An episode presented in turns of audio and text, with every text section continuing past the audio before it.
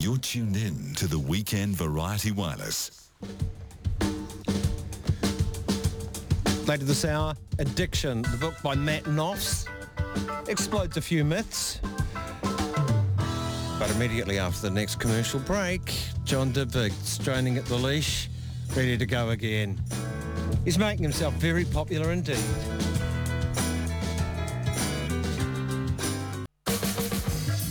Curiosity not only killed the cat, it spawned a whole radio show.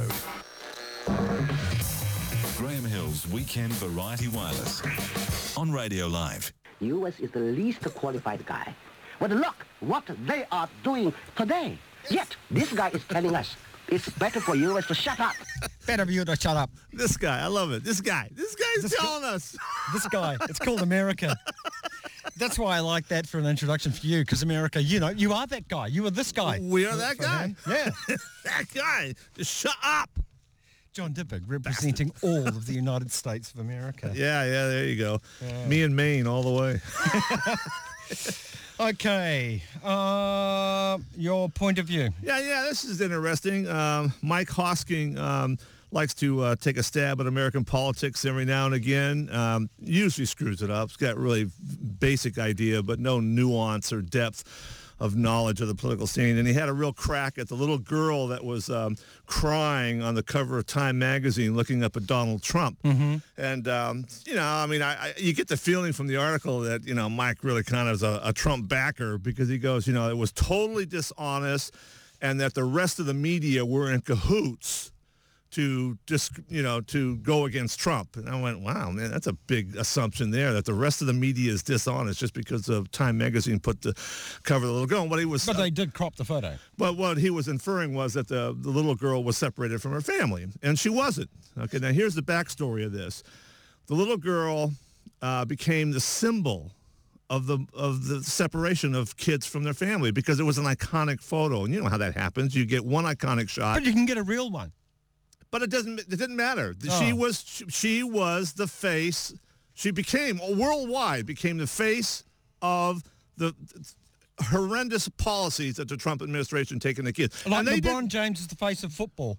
well, whatever. But they didn't say that she was separated in the article. They knew this, Oh. but they decided to put it on because she represented the scandal. The little girl crying, Trump standing over. That was the scandal, and she represented. They didn't say that she was separated. I still think they could have got a real one because there were no shortage of them. But the, boy, you guys, you just don't get it. Oh. If you get somebody else, they go, well, who's that? Everybody knew who this little girl was. No, no, it was the, an iconic the photo. real, the real one. I mean, oh, the real one. Um, one that had been separated from their Okay, parents. That doesn't matter. would be really good to represent someone that had been separated from their parents. Yeah, but it, it's just okay.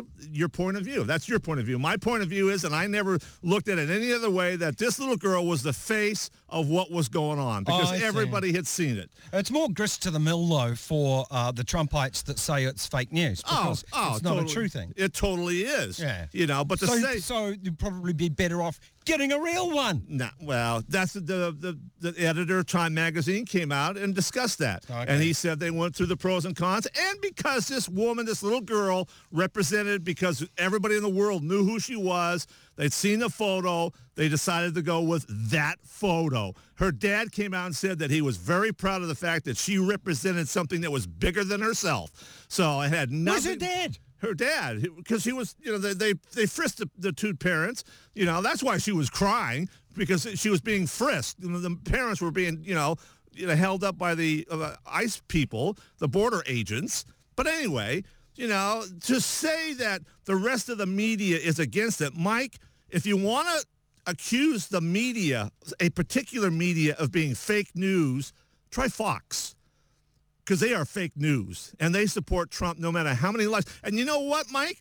The bigger story might have been that this week, Trump broke all records. He spouted out 103 lies this week. This week alone, one week, over 100 lies. That might be a story to talk about. Have you got a favourite from this week out of the 103?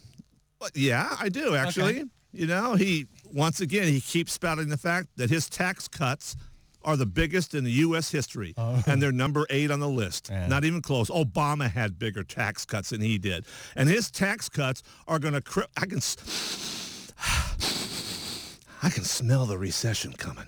Because uh-huh. when Trump was on the campaign trail, he said that the that America was 19 trillion in debt, and then we weren't, we weren't going to have a country because we were 19 trillion in debt. You know what the debt is today under his leadership? 21 trillion. Oh. And you know what? It's going to keep going up because his massive tax cut, which is not the biggest ever in the history of America, is going to add a trillion and a half dollars next year. And it's going to keep going up. So thank you very much. So it's all bullshit. Hmm. You know, the other thing about the, the Trump license, we're talking about immigration, in Obama's tenure for eight years, immigration went down from Mexico, down every year. And you know what? The last three years, it went into the negative. More people went back to Mexico than came in Really? because Mexico's got a thriving economy and people were going back. So it's a total lie. Actually, that's an element of immigration far um, uh, too often forgotten about. Um, there is the thought, let everyone in. Those countries that they're coming from, they, they can lose their best.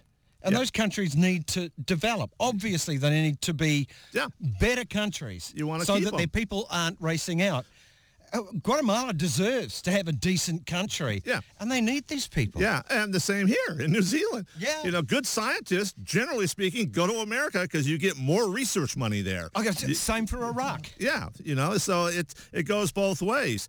Now, the other thing that you know, big Trump lie this week, uh, he kept saying that you know the the refugees cost you know billions in America billions and billions of dollars. So he had a study. He made his administration look into this so they could see he could support what he was saying. You know, well, the last ten years, refugees have generated sixty-three billion dollars. So, and naturally, Trump just squashed that that investigation Jobs for the ICE people, they they count that in. well, I don't know. But, you know, I mean, it just goes on and on and on.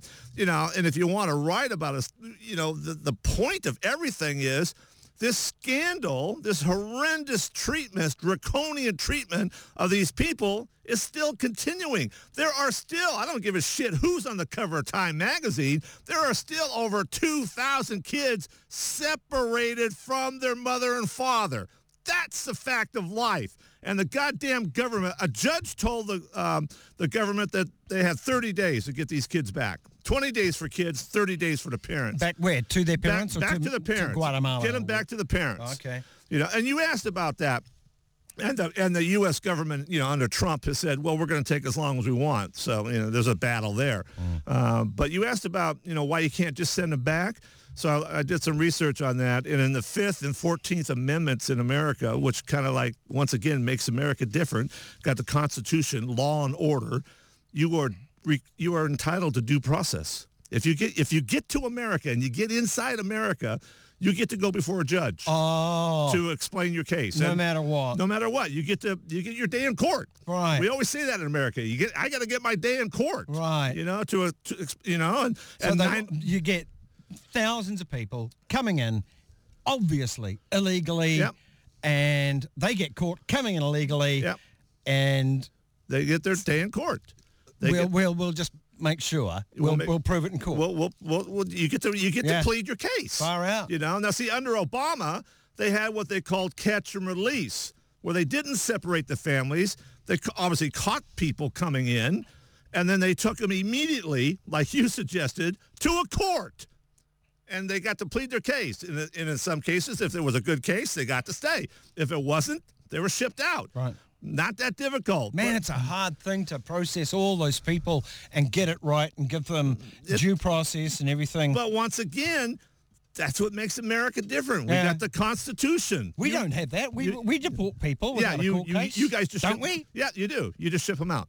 You don't, you don't have a law to cover that. Yeah. So America's got a law to cover that. And Trump, as I've said before, could care less about the Constitution. Right. He's trampling everybody's rights. Thank you for explaining that, because I really did wonder. Yeah. Seemed Yeah. weird, like Called due- creating more trouble than it's No, worth. no, you know? due process. Okay. That's the term. All right, the Supreme Court, Daddy Oh, oh boy, this is the big one. This, this, you know, now this is this is really huge. You know, uh, Anthony Kennedy um, is retiring. He's just suddenly announced his retirement. Now, the Supreme Court is, you know, the highest court in land in America, and you got nine judges, and normally there's like four. Like right now, there are four conservatives, four liberals, mm-hmm. and Kennedy is what you would call an in-betweener. Mm-hmm. He votes on both sides of the fence Listeners fence. will be wondering, is it part of the Kennedy as No, he's not. He's not. Kennedys? No, Okay, not thank nothing to you. do with the Kennedys. Good, good point. Good point. But he was like an in-betweener. He voted on both different sides. Now, when you think about the power of the Supreme Court, I'll just give you three examples. When it was a conservative court, 5-4 to the conservatives, they gave us George Bush because in 2000 there was the big controversy about the vote count in Florida and the Supreme and they took it all the way to the Supreme Court. Al Gore wanted to recount the votes. The Supreme Court voted 5-4 in favor of Bush. Quite a turning point. Yeah, qu- quite a turning point. You know, you want to look at that. Yeah. They You also don't need a Russian bot, John. nope. No. They also gave us, they weaponized the Second Amendment. The conservative court voted in favor of letting any nincompoop in America buy an AR-15 assault rifle with 30 rounds of ammunition. So if they hadn't voted that in, they wouldn't have been legal. Hmm. And then the third thing re- recently, they voted in that you could have unlimited campaign donations secretly, which, you know, my opinion, totally screws up American politics because you got all these multi-billionaires trying to rig the elections. and it's such a powerful organization because it sticks around for a long time. For life, 30, 40 years. Yeah. You know, so you're stuck with it. So now, now you've got What if you get old and mental? Well, yeah, I don't know. I don't know what happened. I mean, Ruth Ginsburg is 83 or 4. How old was that really old guy? Oh, how old was that really the old? old guy. Strom Thurmond, was that him? oh, yeah, he was 96 Yeah. when he finally kicked the bucket. But he wasn't a judge. He was a senator from No, North no, Carolina. no, no, no. But yeah, and but he was no. actually quite smart till the day he died, I think. Yeah, Yeah. yeah, he was all right. But still, you're right. You know, who knows if people get senile? But the problem you got now is, you know, okay, you know, last year, Merrick Garland, who was a Kennedy type of vote, uh, in betweener, was nominated by Barack Obama. Mitch McConnell, who is one of the nastiest, will go down as one of the all-time failures of American politics. People think he's a wily politician. but He's the turtle guy. yeah, he's the turtle guy. Looks He's- exactly like a turtle. He's the Speaker of the, of the Senate. He's an absolute scumbag. He refused, and it's in the Constitution that if you a president nominates somebody for the Supreme Court, you have to hold a hearing, a senatorial hearing. You don't have to vote for the guy. You could say I don't like him, but Mitch McConnell would not even hold a vote hmm. and went against the Constitution. Now, Talk about petulance. Eh, oh, he said that they had to wait for the election. It was eight months away, a new president.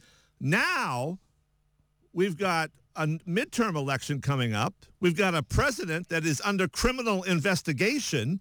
And Mitch McConnell goes, oh, well, we have to uphold the Constitution. And whoever Donald Trump ah. picks, we have to consider that man. you know, Short memories. yeah, the hypocrisy is unbelievable. But as somebody said this week, I was listening to a million different people. The GOP don't care about hypocrisy. That's their platform. That's their foundation. yeah, yeah. Yeah, they really don't care about it. They just don't care. What the hell's wrong? Something's wrong today, John. We're agreeing with each other. Oh no! Oh no! What's going on, folks? Weird. But anyway, that's a that's a huge argument that's going on. And our next topic will kind of cover that a little bit about what the Democrats should do about this. Not a lot they can do No. because they're behind 51 to uh, 49 in the Senate. Until November. Well, but see, and guess what? Normally these things take months and months and months to do. Trump is going to announce his pick for the Supreme Court on July 9th. Oh, okay. You know, Kennedy's retiring on the 31st. They want to get this in before the Mueller report comes out. Right, Ringo's birthday. What's that? July the 9th. Oh, well, there you go. I didn't know that. There's some added information. I'm just wondering. I don't think it's significant. okay, civility. Yeah, well, this is the huge argument in um, in America at the moment because Sarah Sanders got thrown out of the restaurant, and people say, well, you know, she got thrown out of the restaurant. They're making a big deal out of it because she's the press secretary.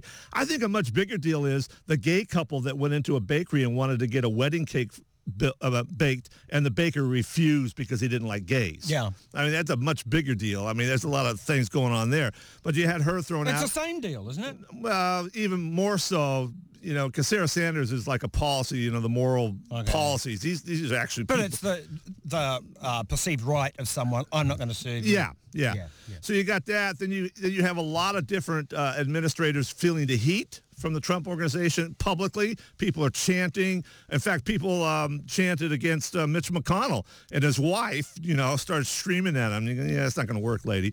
But anyway, so civility. So how far do you go with the civility? How far do you go? You know, and people are saying you have to rise above. But when you think about it, rise above. Sometimes you got to fight fire with fire. I mean, they Merrick Garland languished for nine months without getting a hearing because these asshole Republicans refused to give him a hearing. And the Democrats could have been a lot tougher on that. They just kind of rolled over, you know, as they usually do. Uh, okay, okay. So how much do you push? You know, I mean, do you push? Do you fight back? And you know, you look at Hillary Clinton. She didn't really get into the name calling and all, you know, the blah blah blah back and forth, and she ended up losing. Misogynist, deplorable, Um, yeah, well- Mm. irredeemable, homophobic, xenophobic. Didn't get into the lane calling. that was half his speech. No, you really, you really exaggerate there. You really, Yeah, exaggerate. yeah, to make a point. No, yeah, well, yeah, but it was way, way over an exaggeration compared to the thousands and thousands of lies, Mike Hosking, you listening, that Donald Trump tells every single day. I, you know, I want to. You said Hillary didn't name call. She did. Oh, she did name call, but she didn't get down into the total. You were exaggerating to- too. to- total. High five. All right, you Look got me. us. You got me. Excellent. We're back on track. Yeah, exactly. But here's a, a breath of fresh air, a breath of fresh air. Yeah. And this is um, Alexandria Ocasio-Cortez, 28-year-old woman who works in a in a bar and a, as a bartender and waitress type place. Mm-hmm. Her father died during the recession, so she was going to school. She dropped out of school to help her mother, you know, pay the rent and get the groceries. 28 years old, she took on a 20-year congressman in New York and beat him Nice. and beat him. I mean, I, this is like this guy, the guy she beat, Joe Crowley. If the Democrats take over the House, he was considered to be one of the candidates for Speaker of the House. So this guy's a powerful guy, and she's 28 years old, and she she knocked him out of the ballpark. And I listened to her on one of the shows, and I got to put my hand up. God bless her. She had no rancor. She never mentioned Trump in her campaign. Didn't talk about Trump in this in this interview that I saw with her Hallelujah. was very vibrant, talking about social issues, working for the people, doing this, doing that. And in a minute and a half, she had me more fired up about the values of America than Hillary Clinton came cl- anywhere near because she was real. Yeah. She was just herself. She said, this is what I'm fighting for. And this is like maybe This is what the Democrats need. this is yeah, I was gonna say maybe this is a tipping If all you've got is hating Trump, you're not going to win. Yeah, that maybe Well, this you're not going to bring the nation together. Anyway. Well, I think it's also a, uh, an indication that they want something different. Just Joe Crowley guy had been a congressman for 20 years. yeah, now, I'm not yeah. saying he's a bad guy, Yeah, yeah. but here's a 28-year-old fresh face with fresh ideas, and maybe that's what they want. So, you know, quite interesting that. yeah. Hell, we got to go, John. Oh, bummer. You know, and just surprise, surprise. You know, Trump said that, you know, hey, I solved the North Korea situation. You know, secretly they've been building up on their numerous secret sites plutonium and uranium material. America has got no idea how a many sp- bombs Are they've you a spy? Do you- How do you know this? Oh, it's the intelligence services have uh, got satellite footage. Oh, okay. They know about it, Trump. you know, it's still on the board. Good one, John. Thank you very much. Thanks, Graham. Life, the universe, and everything in between. Graham Hill's Weekend Variety Wireless on Radio Live. There have been many books about addiction and there have been books about demon drugs. Oh, you think about Go Ask Alice.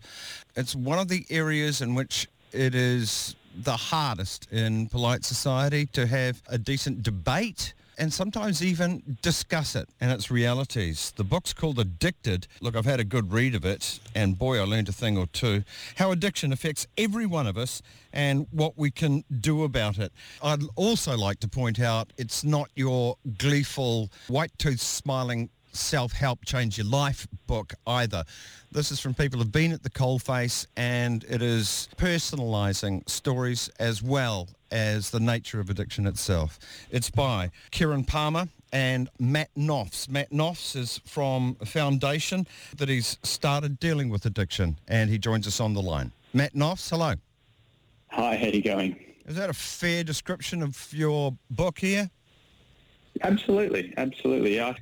Look, when we started writing it, we, to give you a bit of context, our organisation has been involved in a lot of Australia's, you know, the beginnings of drug treatment uh, all the way back to the 60s.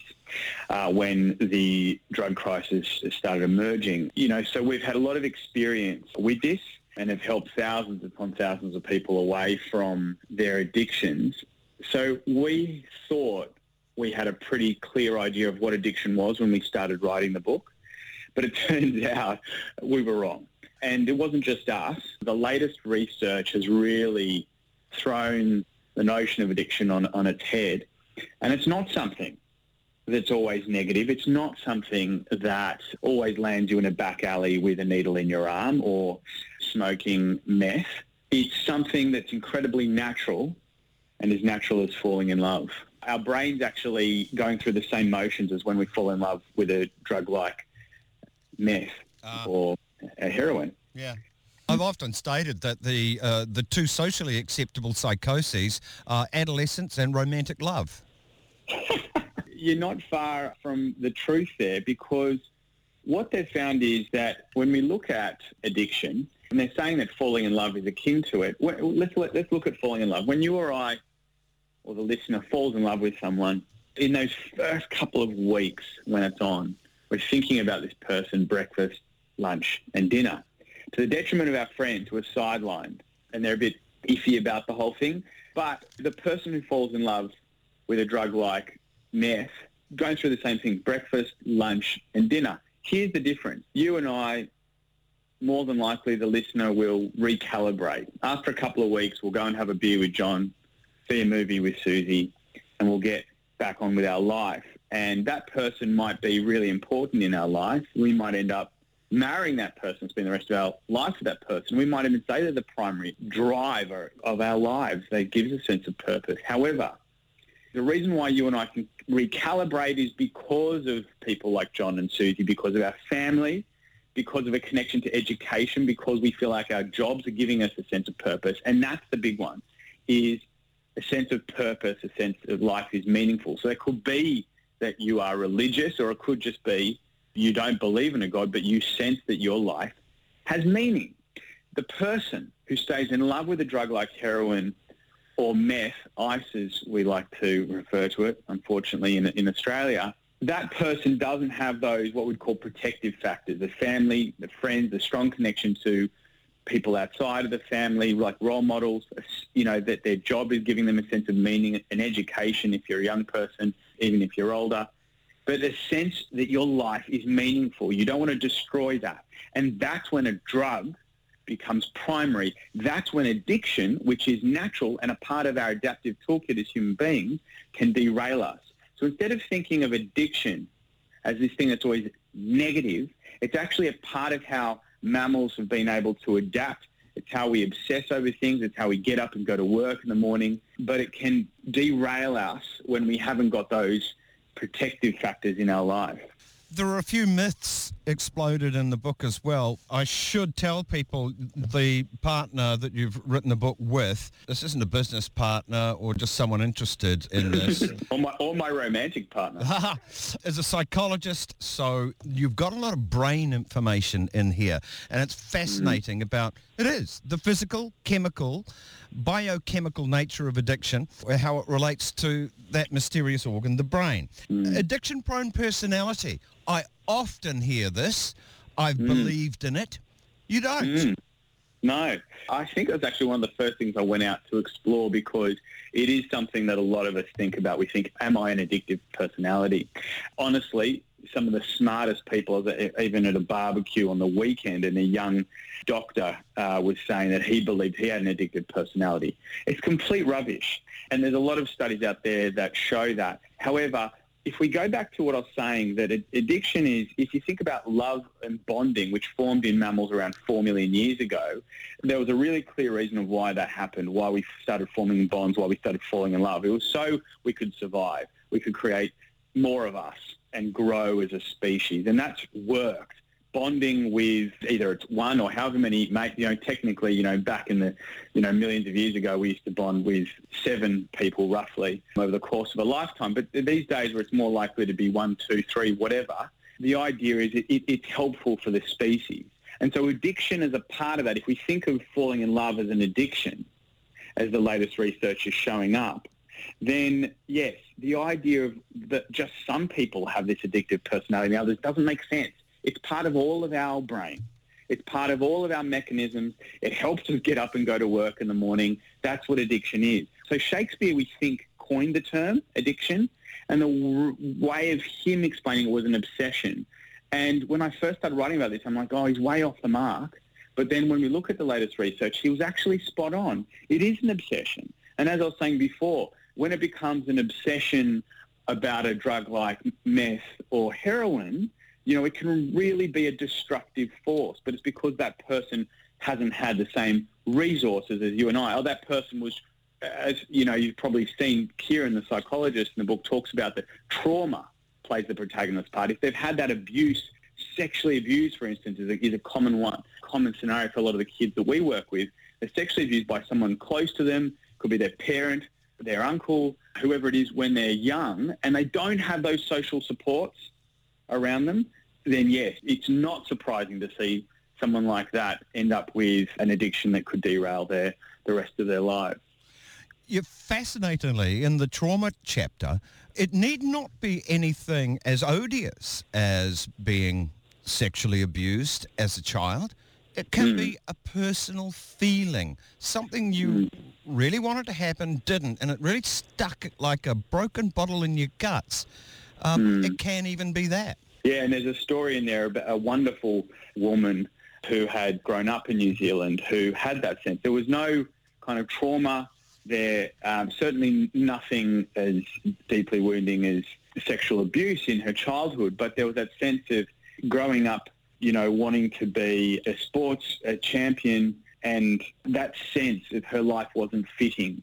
And it didn't make sense until she fell in love with heroin and talks about that, that idea of falling in love with heroin. And she's one of the most wonderful contributors to our um, community in Sydney now and helps a lot of a lot of people away from their drug issues. But that's where she started out too. So you're, you're spot on there.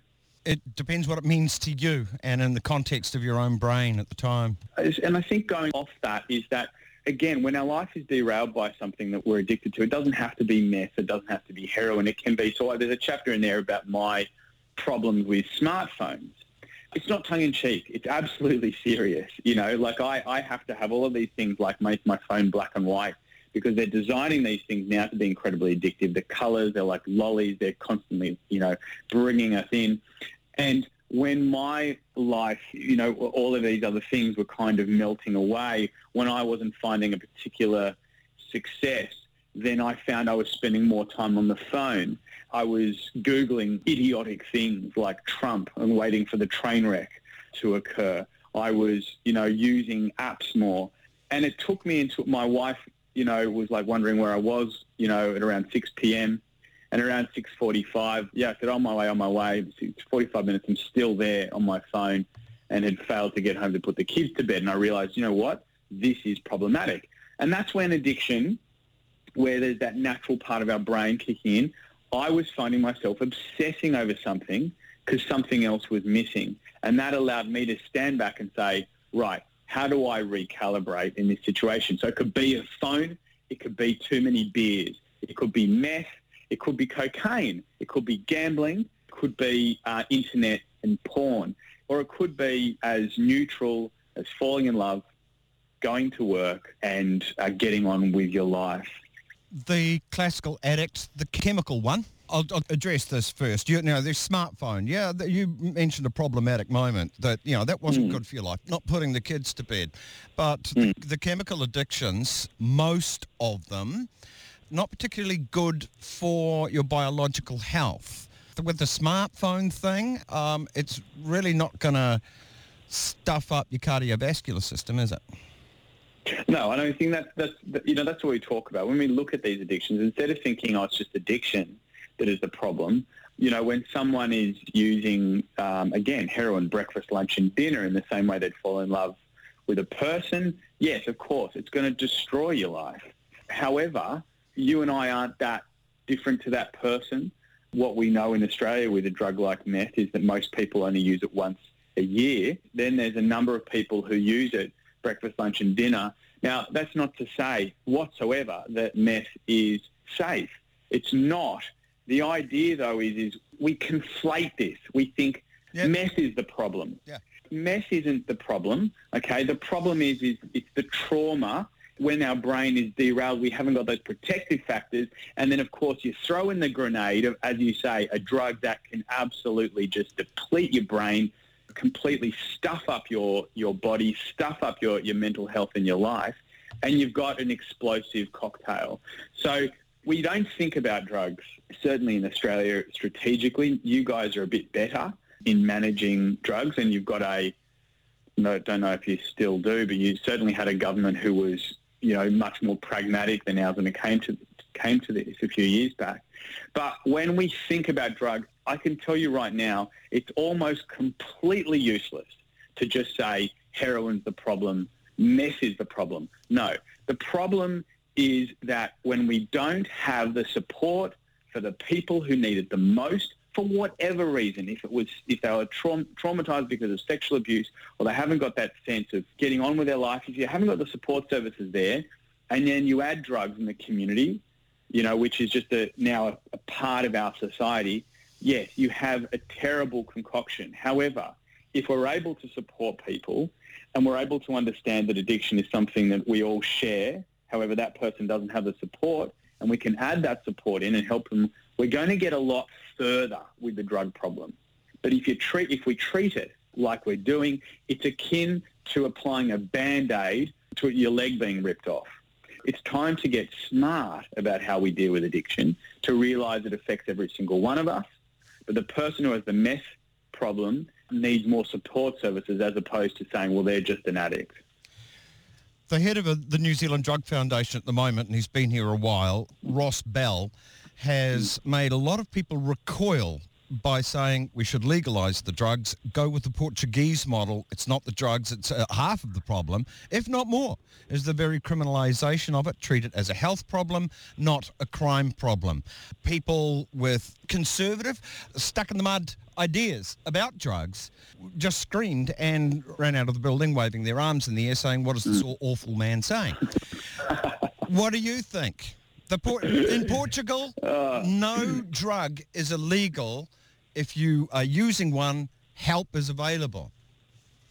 Yeah, okay, it's not quite like that. We- Let's go back to the stuck in the mud comment. Look, I was in this place too, okay? So I'd grown up working with people who had a really debilitating addiction and couldn't get on with their life. The last thing that made sense was to make a drug freely available.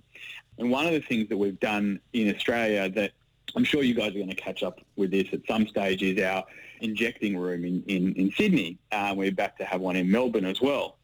And what that did was manage the problem by having those people in one place where we could attend to all of their needs, give them the clean needles and the rest of it, but also have a doctor attend to it and then help refer them on to treatment. And that really made a big difference in King's Cross. So where in the 80s you'd have needles in the streets and, and people injecting in back alleys and people literally walking over bodies, that issue was managed, and not only that, we've seen an incredible reduction in the amount of people who inject heroin in Australia over the last 15 years. Incredible. Now, it's not just because of the injecting centre, but it is about taking a pragmatic approach. So while we feel like our ideas can get stuck in the mud around this, we do need to evolve them.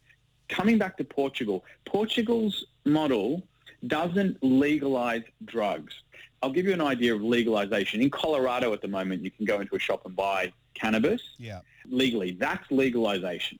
But decriminalisation doesn't go that far. Decriminalisation says now it's still illegal to use the drug, but it's now a, think about it as a civil offence. You're a parking fine or going through a red light. You're not a criminal for doing it. Yeah. We've taken the criminality out of that. So you could still be punished, I suppose, with a fine. And a lot of people in Portugal are sent to a like a forum where they have to speak to professionals and the professionals work out if you've got a drug problem or not. And if they do sense that, you know, if you've just used once or twice, they might not send you to drug treatment. However, if they've found you, you know, with a deep problem, then they refer you to drug treatment. That's the Portuguese model. So if Ross, who is an incredibly intelligent man and has done a lot for New Zealand, he might be thinking about both of those different models, and both of them have pros and cons. Here's the big one with legalization, and I think you guys will probably beat us when it comes to cannabis. It does have, oh, look, I've got two daughters, and I'll make this super quick. When I first thought of legalization, the last thing I wanted, I mean, I'm the biggest straighty 180 you could find. I smoked a bit of pot when I was a teenager, two or three joints. My life is incredibly, you know, up and straight up and down when it comes to drugs. Never tried ecstasy, all different things, you know. Um, I don't like the idea of my kids using drugs whatsoever. They're going to be teenagers in 10 years. I said to my wife, I've looked at all the evidence. People like Ross are bang on the money. You know, it looks like there's more control when we regulate a drug, that is sell it over the counter, have a pharmacy deal with it as opposed to the dealer. But I can't get my head around it. I don't want my kids using drugs. She said this, what would you prefer? That our daughters go behind our back and get it from the dodgy dealer outside the school, or they could go to a doctor and someone hands it over the counter at a pharmacy. And that's when the penny dropped, and I realised that it is about control, it's about being pragmatic, and we have seen in countries like Portugal that we can see less drug use if we do these things in a pragmatic way. It also takes the sexiness out of them. So there's lots of options out there, but I can tell you right now, what we're doing right now, both in New Zealand and Australia, there just isn't a lot of control in it, and I think we could get more control. The drug addict is one of the sectors of society that is the most decried, vilified, they're pariahs. I've had the enormous luck to know some pretty serious drug addicts who've contributed enormously to society. So I'm in a position where I've seen that it's not always the always that way. But man, that perception, if people who aren't addicted to something could just transfer what that person is feeling, uh, physically and mentally, into themselves for bugger it, 10 minutes. Attitudes might change, and I think this. Why I'm bringing this up, I think you all you've so many personal stories in here is attempting to kind of do that.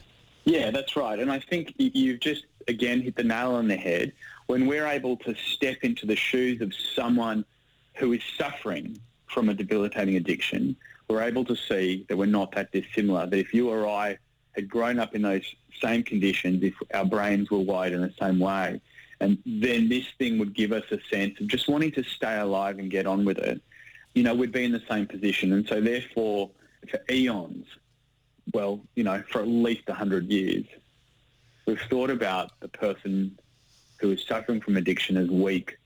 We've seen it as a bad choice. And the more we're finding out is this is all of us. This is about the resources that some of us have and some of us don't. And you know what we know? When we take care of each other like we do, luckily in Australia and New Zealand, it's not just the person who is suffering who get who's able to get on with their life. The rest of us become healthier and wealthier because we have less disease and less crime than you do in countries like the US. So there's a lot for all of us to win from when we can take care of each other. You must have seen a hell of a lot with the Noffs Foundation. Well, I can tell because of some of the stories in the book. I've never met anyone who either hasn't had a drug problem themselves or doesn't know someone with a drug problem. Every one of us does. Mm. Every single one of us knows someone with a drug and alcohol problem if we don't have one ourselves. This is something that affects all of us. We haven't been as successful as we could be, both in Australia and New Zealand. Yet we're making progress. And I think this requires us to think about how we've evolved as human beings over the last four million years and the joys of falling in love and thinking akin to how someone falls in love with uh, a drug like meth. It's time to get smart about drugs. How does the media get smarter about drugs? Even polite society. One's not allowed to mention some things about drugs if it goes counter to prevailing op- opinions or the single attitude. The single attitude is outrage. Yeah, and I think that a lot of that outrage is simply entertainment. And I think that will always be there. You know, we'll always have tabloid media as, as entertainment. I don't think that's going away. And I think that it's very easy for us to kind of say, oh, it's ridiculous. But I think there's a part of us which, which enjoy that. I think that when we can refresh our eyes and see that media in a different way. So one of the big headlines that was here a few years ago uh, was Ice Zombie chews her own toes off. You know, when we're able to see that for what it is, which is a form of entertainment, pornography, we're able to kind of stand back and say, oh, you know, that there's a limit there for me. I've reached the threshold. I don't feel comfortable enjoying that headline as much as I enjoyed, you know, something about a celebrity sleeping with someone or having an affair. That I can relish in. Uh, it's not going to harm that person. But Ice Zombie chews their own toes off. The more we understand about addiction, the more we think, mm, you know what, I can't even imagine the abuses that that person has already gone through if they're suffering that bad. And not only have they got this debilitating addiction, they've actually gone and hurt themselves as well. When we take a step back and we look at tabloid media like that, one thing is to think about the stigma there, but the other thing to think, well, I, I understand the function of this media. The function is is that it is a form of pornography for me, and that's why I like it. But I, I don't feel comfortable enjoying this anymore because now I see that it's not as simple as I used to see it. Can you just say what that story was concerning again? I didn't want to interrupt you, but I, I didn't catch the thing, the headline it was. The headline, it was in Australia. The headline was Ice Zombie chews her own toes off, chews with her teeth. How else can you describe that other than entertaining? You know, it's it's it's a, it's an episode of The Walking Dead. That's what we, I suppose, are meant to feel when we when we read that. I don't know, maybe. What are we meant to learn from that? Are we meant to learn not to take meth? The problem is when we don't understand why that person was in that position and how harmful that can be. When we understand it's entertainment, we can start to reassess how we're going to partake in that entertainment. The thing that disturbs me about a headline like that is that it seems so outrageous. It's overstating it. Part of that tabloid demonisation, media demonisation of, of a substance, which when overstating it is a criminal because uh, a lot of people using ice or P as it's called over here will say, oh, I don't do that, so this is bullshit. That's right. And, and I think that's the, the, one of the most interesting challenges we've had in Australia. They haven't had these ads on for a while, but we used to have these ads for P, as you'd call it, where dramatic representation of a person on the drug and they pick up a chair and they kind of smash an emergency department. And of course, that does happen. Yeah. It absolutely does happen. But the government thought, look, if we put these ads out there, everyone's going to be scared of this drug, okay, and they won't use it. But what we were finding with the people who were using the drug for breakfast, lunch and dinner, one young person said to a doctor, really, when I see that ad, I just feel like I could be a Superman on that stuff. And they do. That's the common the common comment is that the person feels like they have superpowers. Uh. This is a person who felt completely powerless And not only the drug is giving a sense, a sense of power, but the ads are saying when a person does this, they can, they're stronger than a policeman. And the authorities are trying to control them. You know, we spend time with government saying, you really think those ads are smart? I mean, you might think you're trying to tell someone to stay away from the drug. You're telling them the opposite. Psychologically, you're really reinforcing why that person likes the drug in the first place. So you're right. There's a lot of there's a lot of sense to like taking a step back and thinking about why someone uses that drug in the first place. We haven't really talked in detail about a lot of the stuff that's in it, which is about the function of the brain, different parts of the brain, the biochemistry of the brain, and that is utterly fascinating. So, so thank you very much. Good luck to your foundation. Matt Noffs, cheers.